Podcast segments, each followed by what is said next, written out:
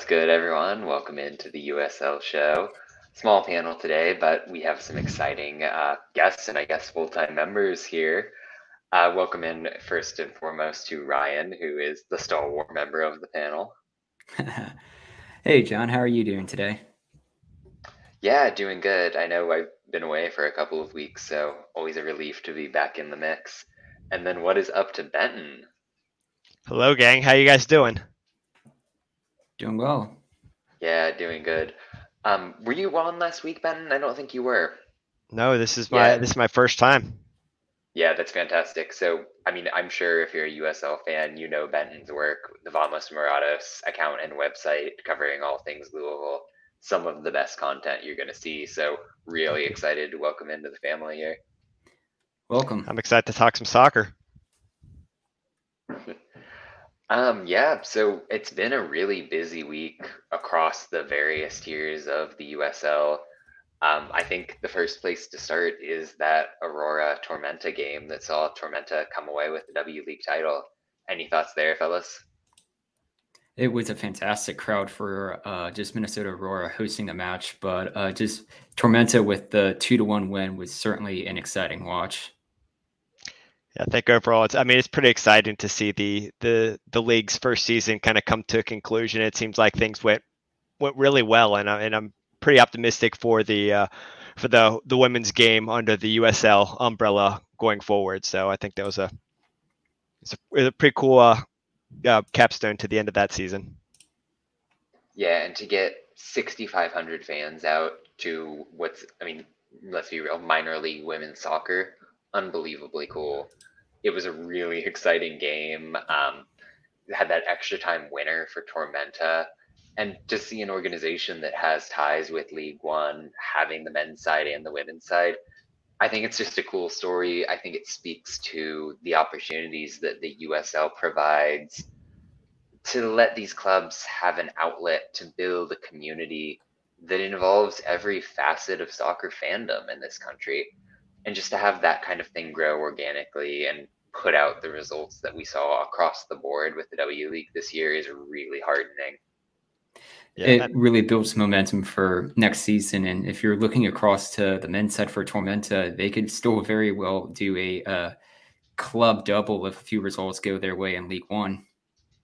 And and John, to your, your point before, like I think that's one really cool thing that the U S L just in general does is that they've made a very conscious effort to make these these clubs very community based, which is a little different than than the M L S, which is trying to be much more kind of broad in itself. So you, I, I feel like you get a lot deeper level of investment. And, and like you said, like season one for uh, for Aurora to be pulling in like over six thousand is, is awesome. I only expect for those numbers to go up from there.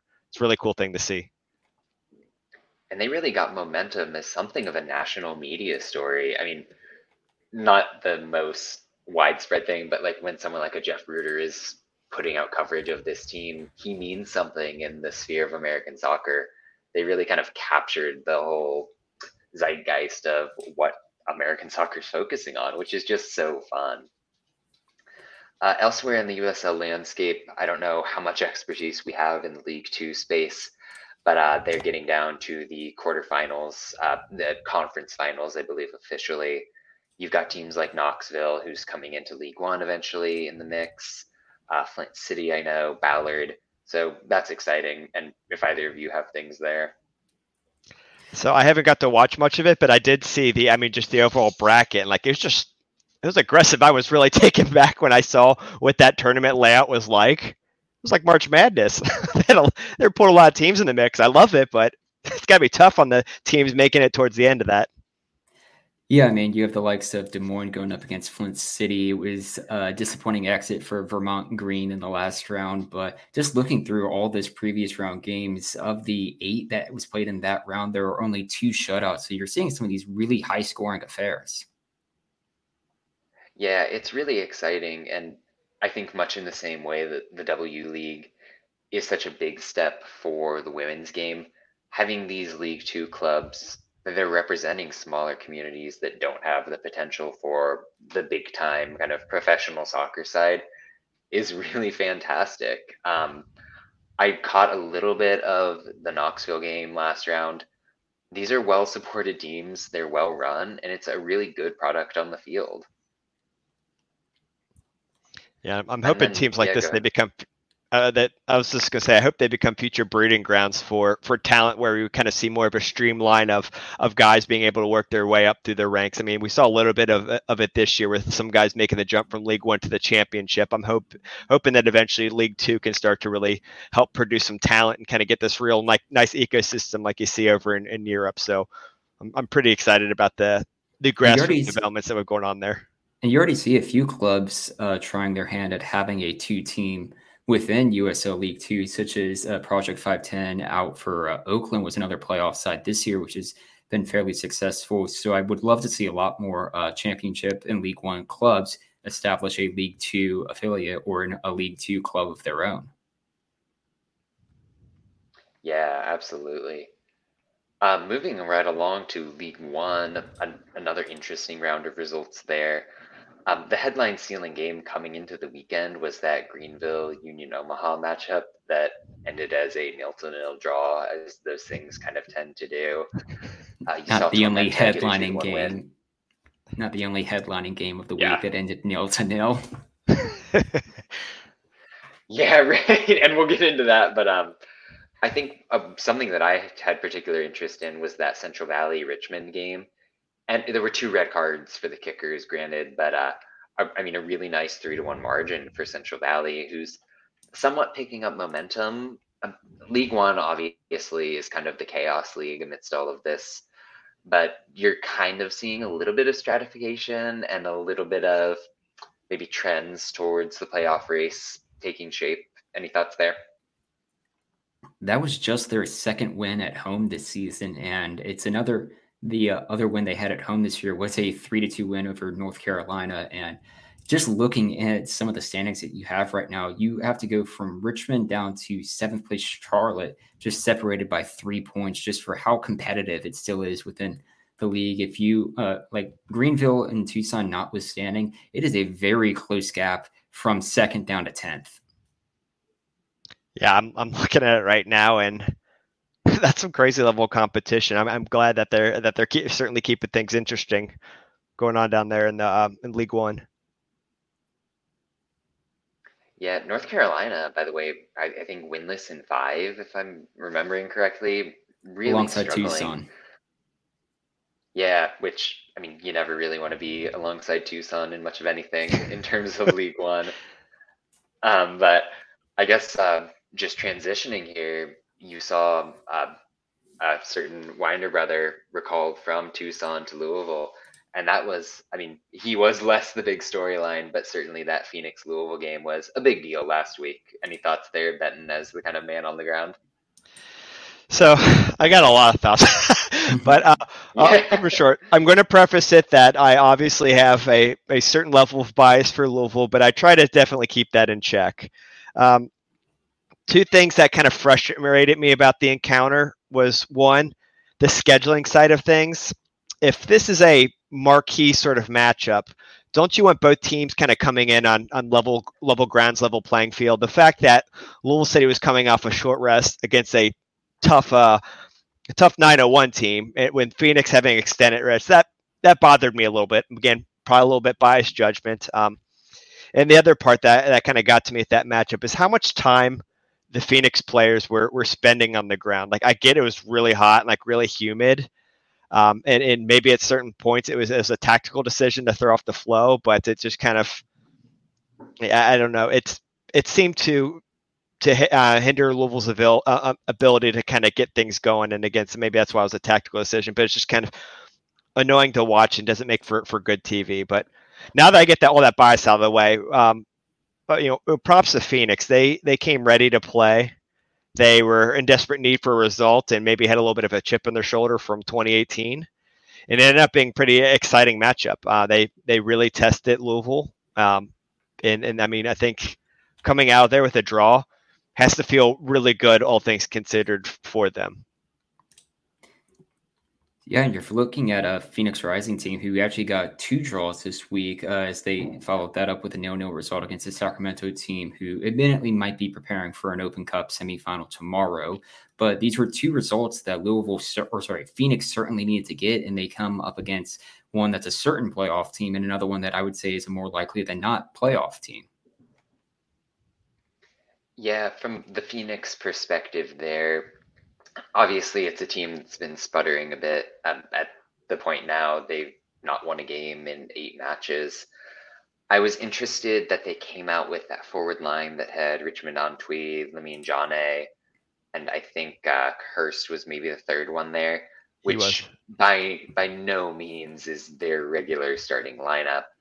And Jane and Antwi, who are players without a ton of pedigree in this league, really came out looking bright. They've challenged Louisville with the speed. And to my taste, Chance's decision to take off the entire forward line at halftime really changed the momentum. It uh, provided less of a threat. It let Louisville really take control of the game. I think if you have a lesser keeper than Benlund in goal, you're probably looking at three points for Louisville City there. Yeah, I mean, It, in, in some regards, it was a little frustrating, but in other regards, like I almost feel like a fair, uh, it was a, a draw was a fair result at the end of the day. Um, yeah, I'm glad that Louisville did much better in the second half. It's weird if you if you watch their uh, their games, very much a second half team, and and I don't know, maybe the substitutions contributed to a bit, but um, I mean they did what they needed to do to keep balls out of the out of the net, and and they got a few dangerous looks of their own, but thankfully. Uh, You know, Kyle Morton, who who we now have back, thankfully, did an outstanding job on on keeping things out on our end. So, I mean, yeah, nil-nil draws are, are not exactly the uh, most fun thing to watch, but I still thought it was a very uh, a very good match, and you know, ended up being more exciting than it might have looked like going into it, given how Phoenix has performed this season. Yeah, exactly. So. Looking back at results, Louisville still riding a fairly nice uh, unbeaten run that goes all the way back to June fifth against uh, Tampa Bay. Yeah, that Tampa's our Tampa's our boogeyman. Got they got us a little, a little angry after that one, and we've we've went on a tear. And and you know, looking forward, we'll be playing uh, you know at El Paso this weekend, so that'll be a good test for the team. But I'm pretty confident they'll be able to keep that unbeaten unbeaten streak alive. And these next four games, uh, with uh, not without Charleston, you have basically El Paso, and then you host Tampa Bay, and then take a trip up to Detroit, which could do a lot for just deciding who's going to get that just number one and number two seed here in the Eastern Conference, especially since Louisville and Tampa Bay has certainly uh, separated themselves, not only in just the standings, but also in my E L O ratings as well. Yeah, that's that's going to be a really big one. In fact, the club's uh, really... really pushing ticket sales for that game in particular, making it, it's going to be a blackout. Uh, from what I, I, I don't have exact numbers, but it, I wouldn't be shocked if it's an attendance record for us. So they're trying to build up as much of an atmosphere and give us a, as much of an edge um, in that matchup. So that one's going to be tough. And then the Detroit match, I mean, we're going up to their home on like midweek. I think it's, no, it's a weekend match, excuse me. It overlaps with the, uh, the Women's Cup. So I know that's a issue for a lot of local fans here, but that's going to be a real big test. I mean, They were, uh, I mean, they were no pushovers at all when we saw them uh, in the Open Cup. So that one uh, definitely circled on the calendar. Yeah. Um. Speaking of Detroit, they just signed a player today out of the A League in Australia, Cy Goddard, um, Tottenham product in terms of his youth. Um, it seems to be pretty successful. Detroit's sort of in this interesting scenario depth-wise where they're very thin. They came into the season with a thin roster. They just lost Billy Forbes. They've had a lot of injuries. I'm not necessarily sold on him as a piece that's going to make or break things, but um, it's been a really uh, active stretch across the U S L in terms of trades and transfers. And um, I mean, heck, we just invoked Tampa playing against Louisville. They made what I think could end up being a really impactful trade with Indy eleven. That saw Nikki Law moving down to Tampa Bay in exchange for Juan Tejada. Yeah, that was that was a really uh, a really interesting move, I, I thought, and I, I I guess I can see it where it working for both sides. Just I don't know who do you think do you think somebody got the the better of that deal? I mean, it almost feels like that Nikki Law, what is he, like thirty-six? And then Tejada, yeah. He, yeah, he's he's pretty young. I, I I'm almost inclined in the in the long run, it's a little maybe a little more beneficial for for Indy perhaps, but uh, I mean maybe it's that short term play exactly what they're going for. They're they're trying to take themselves from good to great.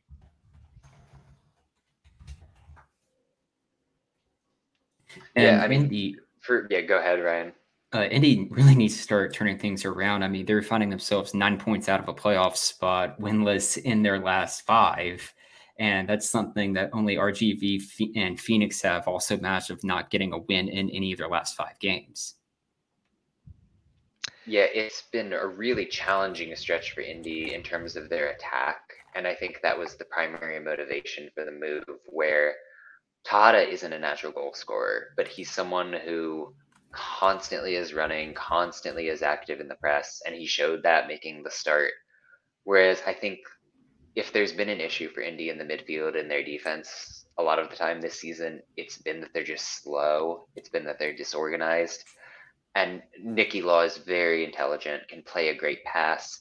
He's not going to be helping you with a slowness problem at the advanced age that he's at.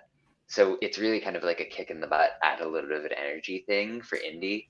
But I think he slots in so nicely to a Tampa side where they control possession. They're pinning you back, and Law doesn't necessarily have to be the guy who's running all the way from box to box, being an active defender. Yeah, certainly, certainly an interesting move. I still like how I, I know that soccer is very much more of a like. That doesn't really do as many trades, but I do kind of like that element is still kind of alive and well within the uh, the uh, the U S L ecosystem. Makes for some interesting discussions and moves. I can't wait till we introduce Gam. Good old Garber Bucks. Indy's actually, that was their, I think, second trade of the season. They had made the Noah Powder for Sean Lewis, and then they did another trade this week. So they're really wheeling and dealing at this point. I mean, um, Indy fans. To, yeah, go ahead. I was going to say, Indy fans have to appreciate. I know things haven't been going as they might have expected coming in this season, but I think they have to appreciate that the team is is very act, proactively trying to to right things. Uh, I mean, I know that we have a rivalry with Indy, but I think I think the league is better when teams like Indy are are a better side. So I hope that they you know could hold up hold up their end of the bargain and keeping that uh, that LiPo rivalry alive. Um, so I, I would like to see them turn that, that corner, because I sure had high hopes with uh, with all the changes they had made. Yeah, absolutely. Um, just kind of pivoting to a more general, open-ended uh, segment of the show now. We always do, of course, the told you, told you so's, the things you called. So, Ryan, anything that you missed on or you hit on that you'd want to highlight? I guess I'll start with um, I. The told you so's were the uh, pair of draws that I predicted, with uh, Phoenix picking up the draw against Sacramento, which I think you also predicted, and then uh, Detroit getting a draw against New Mexico, which I thought was pretty interesting, uh, just considering how uh, well New Mexico has been over the past few weeks and just how good they've been at away from home. They have six wins on the year, but for Detroit to just pick up the two two draw against them this past week was a fairly decent result that keeps Detroit pretty much in the heart of that kind of playoff conversation in the East, and just a result away from uh, going back up into a home playoff game. Yeah, and I don't know if either caught that one. I was surprised to see how in control Detroit looked the whole time. They sold out Keyworth for it, and that's a tough ask to be going from New Mexico to Detroit, certainly, but even with that thin roster, City played their game in the three five two. I mean, they overwhelmed New Mexico down the middle of the pitch a lot of the time. I thought it was a really strong game from Reese Williams and Declan Wynn out wide as well. They're lacking in that forward department, certainly, where, I mean, stylistically, Antoine Hopano isn't that kind of number nine who's going to be getting in the box and scoring constantly. Pato is a good physical player and hold up, but he doesn't have that kind of poacher's instinct. I think he has the capability, though, so maybe the Goddard move uh, allows him to do that. But overall, just reflecting on the weekend, it was a little bit weak for New Mexico. I think they were a little bit lucky to get that draw, and heartening stuff for Detroit City. I love how we're getting more and more of these East versus uh, West Coast matchups. Been wanting for years, but now that we're actually kind of seeing that more interjected in the schedule, makes things a lot more fun. I hate it just seeing seeing those matchups just at the, you know, and the championship match. Yeah, I mean, for a while when you didn't have any of these interleague games, or you'd have like one or two years, they would both conferences would almost be treated as if they were separate leagues. You would see separate play styles and separate strategies against each other. And now you get a lot more of this kind of comparison across uh, both conferences, and it might even get you a few results that surprise you, which would be the one that I uh, would miss this week was uh, Colorado Springs getting a three to three draw, a high scoring result against uh, Charleston this past weekend. As for the second time this year, the Battery pick up their uh, second consecutive game with uh, at least points. Yeah. And if you think about the Battery, they had a little bit of a heater a couple weeks ago, um, early June, really, where they got a result, a, a really good win against Pittsburgh. They got a draw against Tampa Bay. And then Andrew Booth got hurt, and they looked completely rudderless for a couple weeks. Move to a back three, bring in a uh, wing back from Austin on loan, and suddenly their offense looks competent again. It's activated Augustin Williams in a really strong way, where he got two absolute bangers against the Switchbacks. Charleston isn't good per se, but it's nice to know that the East isn't just complete garbage outside of the playoff field. Now, correct me if I'm wrong, Colorado Springs has, has had a bit of injury issue recently, correct? Yeah, one substitute in uh, their last game. Not Charleston, but... Yeah, yeah they've, had, I, they've had COVID issues, and yeah. Yeah, it's t- it's yeah, it's it stinks to see a, a team like that tumble for, for, for reasons other than their, their play itself, but... Uh, You know, they still got plenty of time to to play catch up on on some of those missed opportunities. And at the very least, they I don't believe throughout the rest of the year they have another one of those really short turnarounds of, I think, like a Friday, Sunday or a Friday, Monday scheduling anymore. Oh, yeah, they yeah, had that the tough stuff, too. I forgot about that. That was all throughout uh, July, which uh, at least for them is now over. And I think the shortest rest they would have would be like a Friday, Wednesday, and remainder. Yeah, really brutal stretch for them for sure. Um, just circling back to maybe some things that I called and and or missed. Uh, I mean, not to focus on Indy again, but I thought Memphis was going to play them off the pitch, and I think, to be fair, Memphis did play them off the pitch, but they didn't get the results. It, for me, even if it wasn't a win for Memphis, it kind of affirmed that they're probably for real in this race in the Eastern Conference. Say what you will, either way, on Detroit and maybe Birmingham, it feels like you could pitch me on Memphis or Pittsburgh as part of like a really solid top four with Louisville and Tampa. And for the majority of uh, this season, it had only been very lately with uh, Tampa Bay. Memphis was a top two team in my E L O ratings alongside Louisville. Whichever team would draw them in the uh, playoffs right now, currently that would be uh, K L S Birmingham. As of the uh, current standings, that's going to be a tough out for whoever's going to be uh, drawn as the number six team against them. And that any semifinal, if they advance, is going to be very difficult.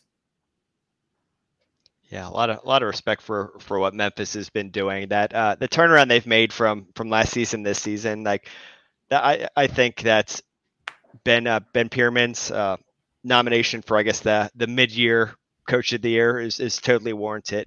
Um, I mean they play they played Louisville well. It was a, it was a tough game. The boys had their all three of those points. They put everything they could to get into that. Um, so to see them kind of draw Indy is a, a little bit of a surprise, but I mean.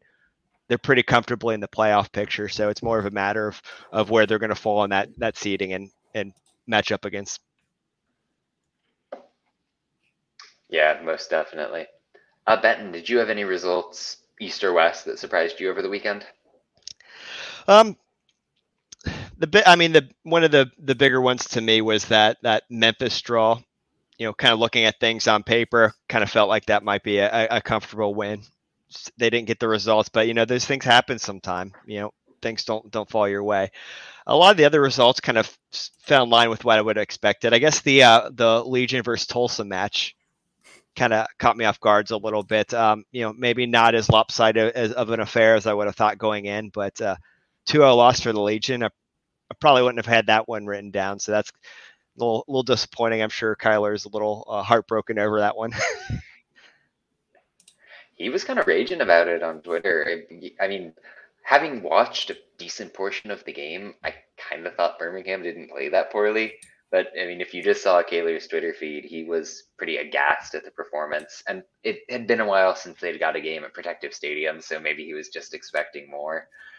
This is a Tulsa team in pretty good form right now. They've, for my eyes, solved a lot of the defensive issues that had plagued them. And given that Miami can't seem to ever string results together that effectively, I think they've got a real shot at coming at that last playoff spot.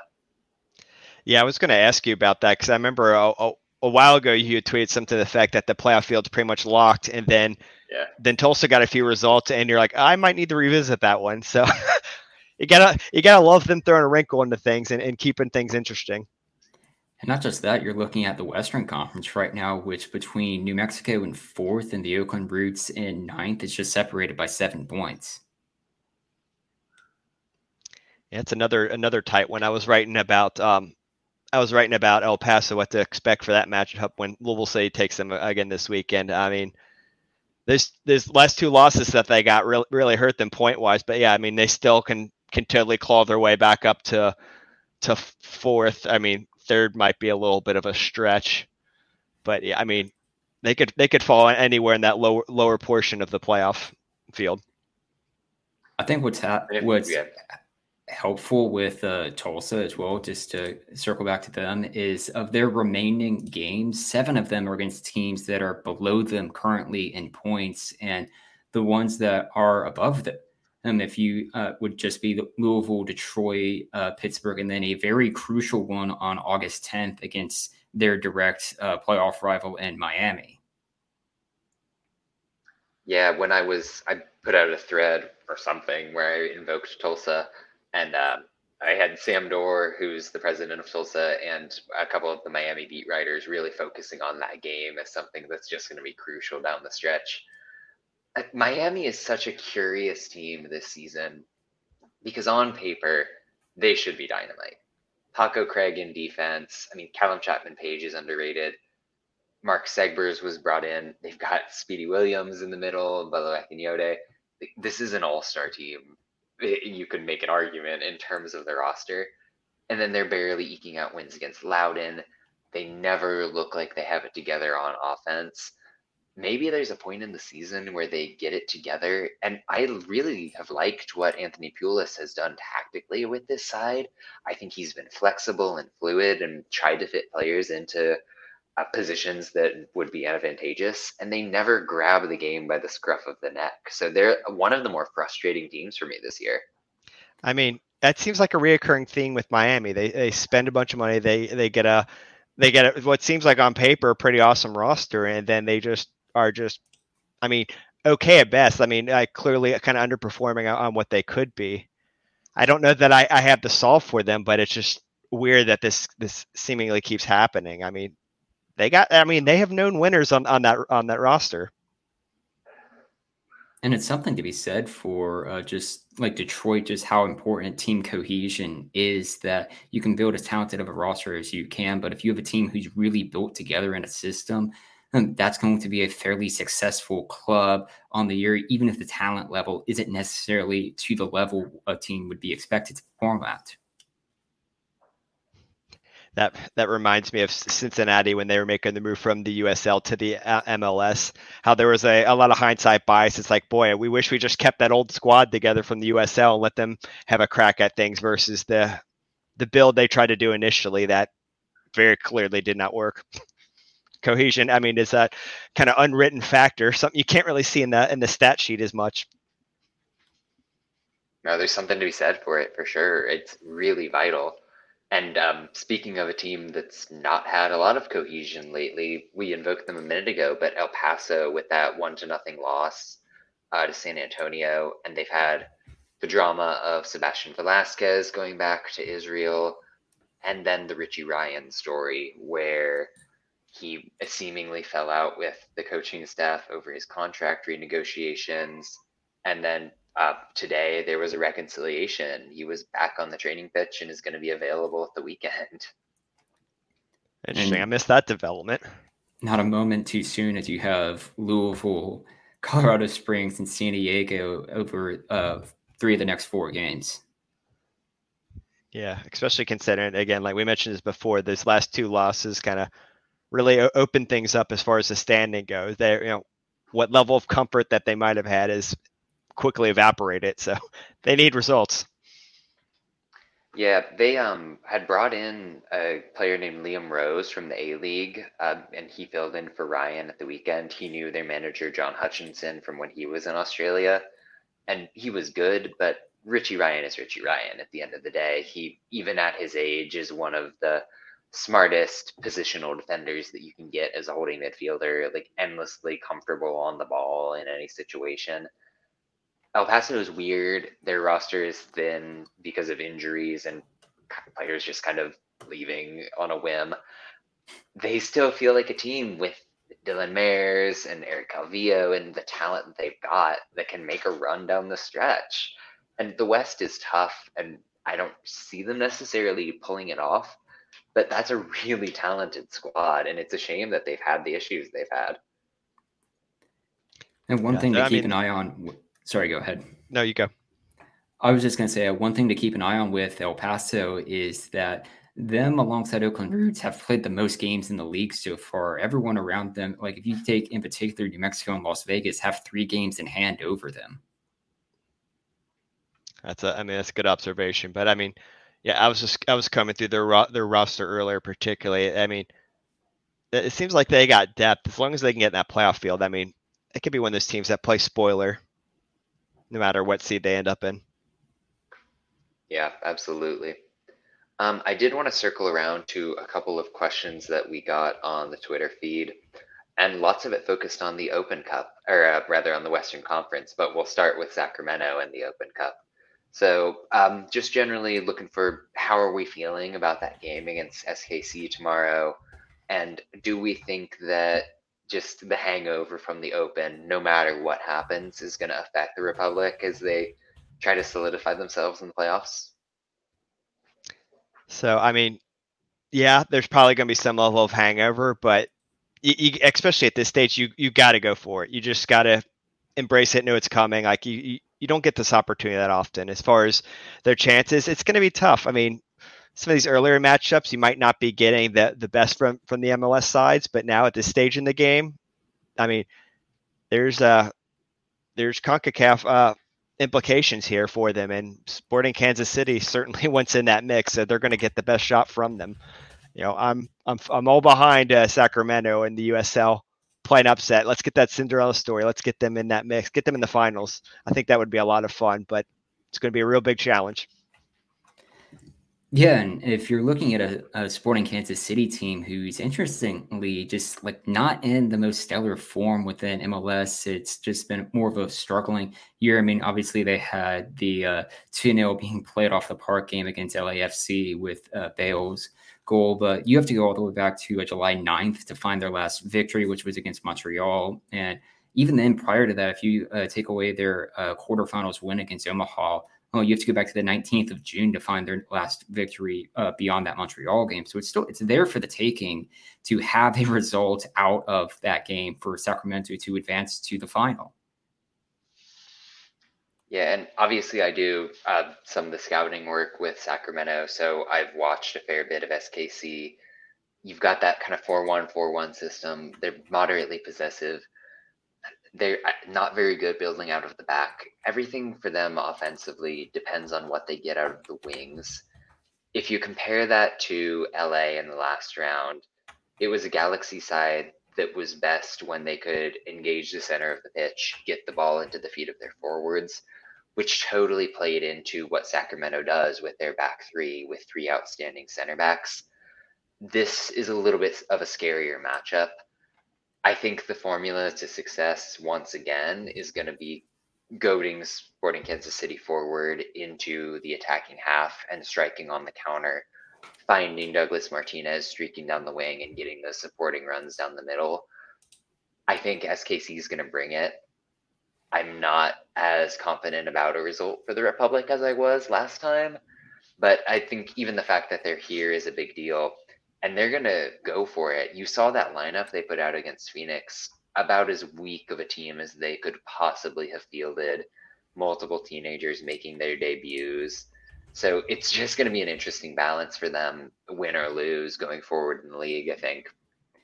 And I mean, just to uh, find like another comparison behind them, you can look at uh, F C Cincinnati in twenty seventeen, who made the uh, semifinals pretty famously on their run as well. But if you look at just how they compared within the league, they It basically went to a sixth place finish if you're in the Eastern Conference that year. At the end of the season, they picked up results against uh, New York Red Bulls two, Charlotte, and Toronto F C two before they exited the playoffs uh, three nil in the first round of Tampa Bay. So there is such thing as that they could be a hangover for Sacramento, looking just past this result. Yeah, I mean, look, looking at this one in particular, though, like, here's how I think of it. Like that, what what do they have to, to lose in this one? They're the lower league team. If they do lose, they were, you know, supposed to lose to to them. So um, yeah. But I do hope they come out and give Kansas City the the best shot that they can. And I, you know, I'm hoping a little bit that maybe Kansas City underestimates them a, a little bit, tries to get a little too aggressive, and they can capitalize on it. But uh, it's the magic of the cup. Anything can happen. And yeah, oddly enough, that twenty seventeen uh, U S Open Cup game uh, also featured Sporting Kansas City in the semifinal, but they were in the opposite one uh, against uh, San Jose, as the Cincinnati lost to the Red Bulls that season. Um, just looking at another question we got in terms of how disappointing Orange County has been this season, and it might be a poorly timed question, as they went out at the weekend and just smashed L A Galaxy two, five to two. Milan Alaski uh, got the player of the week nod. I do think I had just written about this in Back Eagled, where this team completely has lost their identity in terms of being a stout defense. Obviously, Ronaldo Damas is gone. How are we feeling about O C, given that, yeah, they're pretty far behind, but they're not totally out of it in the playoffs, just given how open the West is? I mean, yeah, they're, te- I mean, yeah, they technically can still make it in there, but they got, I mean, they have, they have a bit of a, a little bit of a hill to climb, and they got to, not only do they have to earn some results, but I think they also need to, to pray some that, uh, some, they get a little help externally. So, I don't know. I'm not. I'm not very optimistic about their chances. I mean, I guess statistically, they're still, still possible to do that.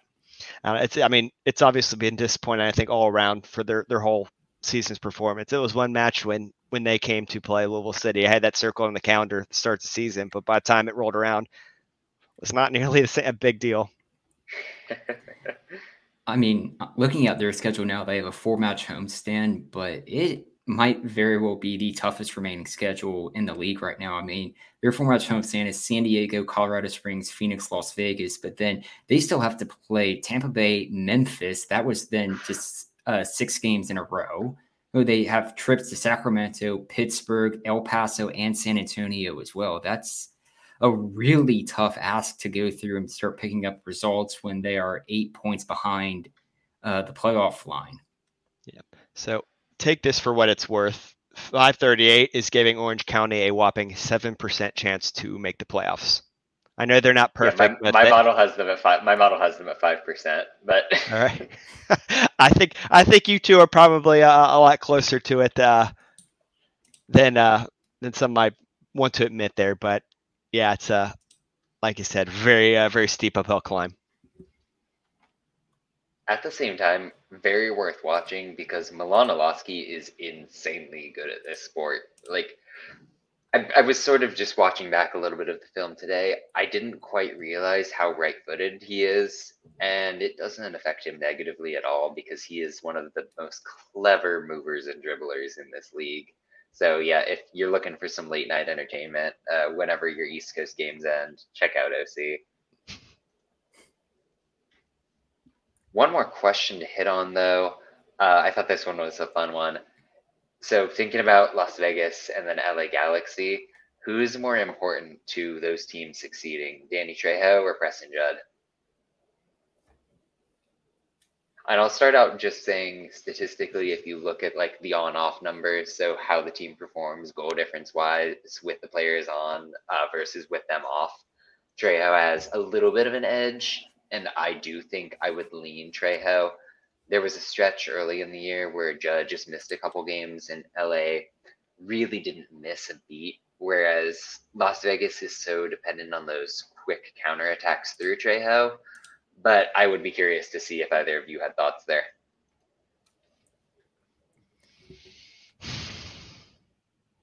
I think, yeah, you have to go with uh, Trejo. Just as we were talking at the early portion of the year, there are just there are stretches where they just looked like a night and day difference of a team when uh, Trejo is playing for the Lights and when he isn't.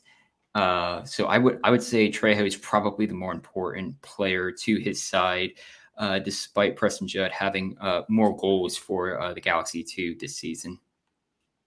Yeah, I guess when you when you look at holistic performances and, and what they're adding to the squad, I think there's a, a slight edge there, but you know, not to take away from from Preston uh, Judd and, and what he's done with the L A Galaxy two.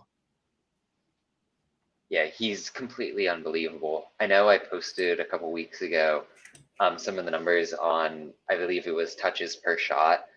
And Judd takes like three touches for every shot that he gets, which is far and away one of the high, lowest rates in the league. Like, he's just a poacher. He knows exactly where he needs to be. But Trejo brings you something else dynamically in build that I think is so vital. Yeah, more maybe um, I don't not not as any sort of slate against Judd, but maybe a more a complete player. Yeah, def- I would definitely agree with that. And if you're looking at American soccer and uh. analysis just for the difference of goals scored to their X G, Trejo is the second in U S L championship right now with only Milan Alowski uh, in front of him. Yeah, sounds about right. So that's all we had in terms of questions, and I think we'll go ahead and move on to the prediction round of things. So Benton, obviously not part of the formal prediction competition, but we'll get you in here with just picking some results. Do you want me to pick all the results or just pick a pick a handful? Uh, no, we'll just have you go along with everything. Okay. So yeah, off the dome, certainly, but it'll be good. All right. First up, you got the Birmingham Legion versus Loudon. I think Birmingham. No, no, no. We got a, we got a, we got the list. Oh, oh, okay. Sorry. Official, yeah, so, yeah, just uh, yeah, go out of live. This uh, is yeah, this this is my first time here, guys. Yeah, you're good. You're good. No worries. So we've got, yeah, Indy eleven against the Rowdies, which is um, an interesting matchup. But how you feeling, Ryan, to start out? Tampa Bay, just uh, five wins in a row. I think uh, I'm going to pick them as my lock to win this one. Uh, Indy still has a lot to get sorted out, but Tampa Bay with a result today or this weekend, lock. Yeah, yeah how you feeling I, there? Yeah, I mean... I'd be I'd be shocked if Tampa didn't win. A draw would be shocking to me. so uh, definitely going with Tampa on that one. Yeah, I, I'm with Ryan on this. I went Rowdies, and for the sake of the prediction competition, I went lock on the Rowdies. I, Indy maybe looked like they had some signs of life against Memphis, but Tampa isn't going to lose this game. Like, I mean, I think it's pretty safe to say.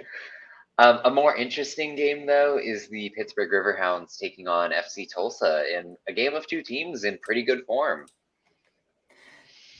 Pittsburgh's certainly happy to be uh, back at home. You have to go all the way back to June twenty-fifth to find the last time they lost at home, which was to Tampa Bay. But interestingly, uh, I always think back to that forty-three win they had over Tulsa back in April at the start of the season. And obviously, both teams are in definitely very different situations from that game to where they are Uh, now, but I'm going to say Pittsburgh as another team uh, who's still unbeaten in their last five. I think they'll uh, get a slight win this weekend. Yeah, I, I'm, I'm going to go with Pittsburgh as well. I think they're in a bit more stable position. I know Tulsa's kind of been turning things around, but I, I think this is going to be a little bit of a speed bump for them. Yeah, um, Pittsburgh had a dominant performance against Hartford at the weekend that didn't really show up on the score sheet, and they had to have a late comeback. But I think bringing Robbie Mertz back to that squad is unbelievably huge. He's a, one of the better players in the entire league. Tulsa's good. I love what their defense has done, but I've got Pittsburgh winning this one. I just think they're too much at the moment. Um, I'm cursing Kaler for picking this awful matchup, but we've got Loudoun against Monterey next. He loves having just uh, these results. I mean, we picked uh, Monterey against uh, Baby Bulls last week, yeah. but uh, considering the start of the year, uh, you know, we were uh, we had Loudoun as our people's champion, but Monterey Bay is now uh, four games unbeaten, and I'm not sure many of us would have picked them to have a chance to have five consecutive games without a loss this season. And I think that's something they will accomplish this week as they pick up a win against Loudoun. Yeah, I'm I'm going to go say Monterey Bay. I think that the case on why they're, I guess, so low in the standings, they look so bad by, by a lot of metrics is this. I mean, they're a brand new team. They're still trying to figure things out. And, and they've really, I think, since found a, a bit more of a groove. And I think they're they're above Loudoun in the pecking order. So I'm going to go with them. If you think about those games where Monterey looked truly awful, they were missing both of their starting two center backs. They've got them. Hunter Gorski has come in and been really uh, solidifying in that midfield and in that defensive line. They've got a little bit of spunk offensively. I know the game's in Virginia, but I've got Monterey winning this one. Uh, moving on from that, we've talked about the matchup a little bit, but El Paso, Louisville. Louisville's will definitely feel the pressure of Tampa Bay just breathing down their necks. They're at the top of the table, and they will want to continue to hold on to that top spot. El Paso, with their uh, most uh, two recent results being losses and just one, one, one win in their last five, I think Louisville will pick up the win here. Yeah, um, again, some bias showing, but I'm I'm confident that if Louisville City goes there and plays their game, they can come out with a win. Um, I'm not looking past them at all, though. I, I certainly think that they'll they'll be a challenge. Um, you know, I mean, they need a result after after those two past losses, so they're they're certainly going to be be motivated. But I, I just think I think Louisville City has has more more talent and, and more reason to win. But but it'll be close. It'll be a good affair. Good one for the neutrals. Yeah, I had I took Louisville here as well. I think that El Paso's defense, being as unstable as it has been recently, is going to be eaten alive with Brian Ownby and Mushkaluso running at them. This is just such a strong Louisville team that I feel bad picking up against them at any point. So that was the thing for me. Yeah. And we um, could, I mean, over, yeah. Go ahead. I was just going to say, we could also see the return of a, a Cameron Lancaster. I haven't gotten a, an update on him, but with this extended yeah. break, you got to think that that he might be in the running to to make the eighteen. Don't don't see him starting, but certainly could come off the bench and be a problem. See, this is why we bring you in for the nice Louisville intel, because I had no idea. Yeah, he said. I mean, it's just that nagging groin pull. I, I expect him back a while ago, but with how much rest they had, I'll be shocked if he's if he's not in the in the eighteen at this point. Nothing official. This is purely me going going off the guess, but yeah, love it. Um, moving fully over to the West now, we've got that maybe semi-hot Orange County team taking on San Diego Loyal. Yeah, it's a San Diego team who uh, Los Dos loss notwithstanding has just been on fire lately. I without the Los Dos loss, you have to go back to June nineteenth against Las Vegas to find the last time that they took a defeat. And I do wonder if their eyes will be more so on next week's game against San Antonio, who which could see them, if results go their way, go level on points with them. But I think San Diego continues their good run of form, gets a win, and really puts the pressure on San Antonio headed into the next headed into next week. Yeah, I'm gonna also pick the uh, the San Diego Loyal. I mean, they're a, they're a good squad. I, I don't expect for them to to drop anything against Orange County. I think they can get it done. Yeah, San Diego is playing really well. They got a two to one win against R G B that we didn't talk about, where they basically kind of played a half strength squad and looked pretty comfortable winning, and I see them repeating the trick against Orange County.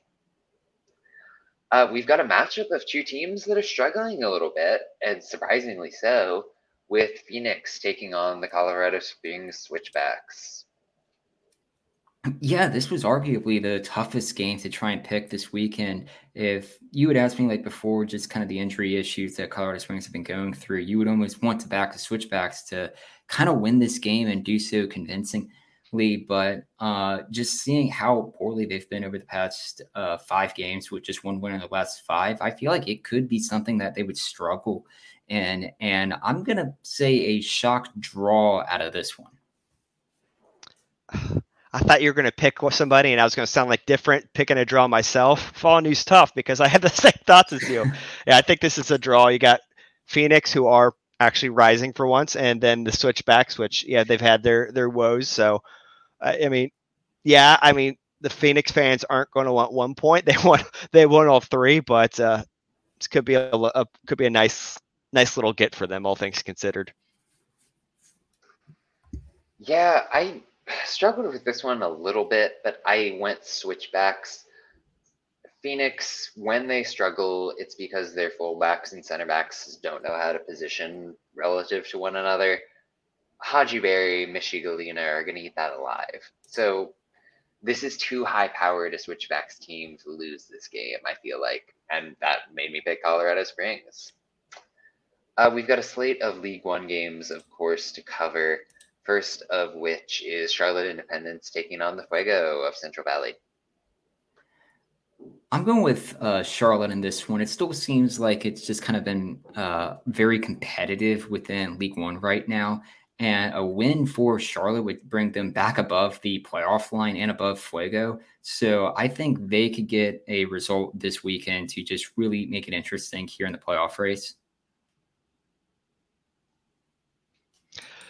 Oh boy, that's um, that's a tough one. I'm gonna go with the uh, the Richmond Kickers. I think they get it done. They, Charlotte, you they... mean? I'm sorry, what were you? Uh, Charlotte versus uh, Fuego. Oh, I am looking at the wrong one. I'm sorry. You're good. Yeah. Okay. No. Um, that's a tough one. I'm gonna go with uh. I think this one's going to be a draw. Okay, fair enough. I went uh, Charlotte here. I think the travel is a big deal. Like, going from Fresno to Charlotte is tough. Fuego did get that nice win against Richmond in the last round, but I, I kind of trust the Charlotte team. I think that they have underplayed what some of those underlying numbers are saying for them, and I think they're going to get a result. And then um, staying in terms of the kind of North Carolina, South Carolina dynamic, we've got Greenville taking on Tormenta. I will say I do not think uh, this game will be another five to five thriller like we had a few weeks ago. I'd love that. It'd be uh, exciting and completely on brand for League One to have another chaotic game. But despite Tormenta being the last team to beat the Greenville Triumph at home in the league, I think Greenville gets the job done, continues to extend their lead atop the uh, league. Yeah, I think it's a, a tall ask for anybody to to trump the Triumph. So I'm going to go with the, uh, the current league leaders. Yeah, make it three for three. I think that Greenville is going to come out frustrated after that nil-nil draw with Omaha. They were the better side in that game for my taste, and uh, they're going to want to prove that they're still the class of the league, even with some games in hand. So going Greenville. Moving from that, though, we've got Forward Madison taking on Northern Colorado. For reference, uh, Forward Madison is currently drawing nil to nil against uh, Union Omaha in the eighty-fifth minute, just to keep that in mind for uh, how they might approach this game this weekend. But Yeah, it, it, this will end off a three-match homestand here for Forward Madison before they have a trip to the Carolinas in August. But I think uh, Madison gets another result here, and they finally get their goal differential, pending tonight's result, back above uh, the negatives and into the positives. I'm going to vary from you this. I'm going to go with the Northern Colorado Hailstorm. Um, I think that they, uh, I think that they can grab a few points and start to work their way up the board and kind of continue to keep things tight and uh, in the playoff picture for League One. Yeah, I kind of wanted to shout out uh, Northern Colorado coach Fahim Zayed, who's an Indy eleven legend. Um, on those Zayed era teams, their goalkeeper for Indy was Owen Fawn Williams, who's a Welshman. And he just, he was with Northern Colorado to start the year as their goalkeeper coach and got a chance to move over to Europe, move over to Europe. And I think that's super neat to see someone from League One, like, getting a legit uh, coaching job in a high level European competition. Uh, that said, I'm going to butter them up and then pick Madison. Madison is another team where I feel like, much as I said with Charlotte, I feel like they're underperforming a little bit relative to some of the results they've deserved. So that's my logic there. And then we've got one that might be an easy pick, but two of the um, colder teams in U S L League One with F C Tucson and Northern or uh, North, North ugh, wow, North Carolina F C. Yeah, uh, interestingly, North Carolina hasn't won a game away from home since they beat F C Tucson back in May, uh, the start of May. But F C Tucson is still without a home victory this year, which is going to sound counterintuitive to me picking them to win. But it it just seems like at some point, someone you have to pick up a victory at home. I think it's pretty certain that these two teams are going to miss the playoffs, but It it has to happen at some point, and I think they'll get a win this weekend. Technically, it doesn't have to happen, but I, I, I totally get what you're saying. They're they're due, but uh, I'm I'm going to go with, with North Carolina. I just don't think there's a lot going on for, for Tucson right now, and and North Carolina can get the job done. Yeah, I mean, Tucson's a lovely city. F C Tucson is a lovely club. This team isn't good, and I've got North Carolina winning this game. And I think North Carolina is due to rebound a little bit. So, I mean, simple as that, really. And that's all we've got as far as predictions. So, exciting week upcoming. The Open Cup match is big, but we've got four other Wednesday games in the championship. Uh, I guess just kind of keep it open-ended. Throw it to you, Ryan. Any last thoughts, soccer or otherwise? Uh, excited for the Open Cup for tomorrow. I wish the best of luck to Sacramento, and let's hope you guys do U S L proud, uh, win or lose. Yeah, and I'll, I'll echo those thoughts. Um, always love the, the magic of the cup. Glad to see it back, and I hope to, to see the U S L in the finals. Um, I guess also kind of as far as the, the league goes, we're we're kind of at a point now where we pretty much, not completely, but pretty much know who's in the playoff pictures. So it's real. I think now is the time of year where it's particularly interesting, where you see some of these top seeded teams uh, match play up against one each, uh, each other, because those are potential playoff matches in the making, since they're kind of set in their, in their ways at this point. So I don't know, I particularly like this time of, of year when things kind of, the pictures really starting to really come together. Yeah, definitely fun for sure. Um, I'm digging the fact that it's minor league, like, transfer season in the U S L, which you don't always get. Like, the glut of moves has been fun to watch. Um, yeah, so that's been fun for me. Obviously, the action on the pitch, and I'll be rooting hard for the Republic tomorrow night. So, any stray thoughts from you guys, or are we good? No, I just want to thank you guys for uh, for allowing me the opportunity to join in. It's been a been a lot of fun. Um, You know, this show is great, and I love talk. I love talking about all things soccer, and try to take in as much as I can. Absolutely, well, we absolutely thank you for joining. Having you here. Yeah, and we're excited to see you continue to show up to these sorts of things.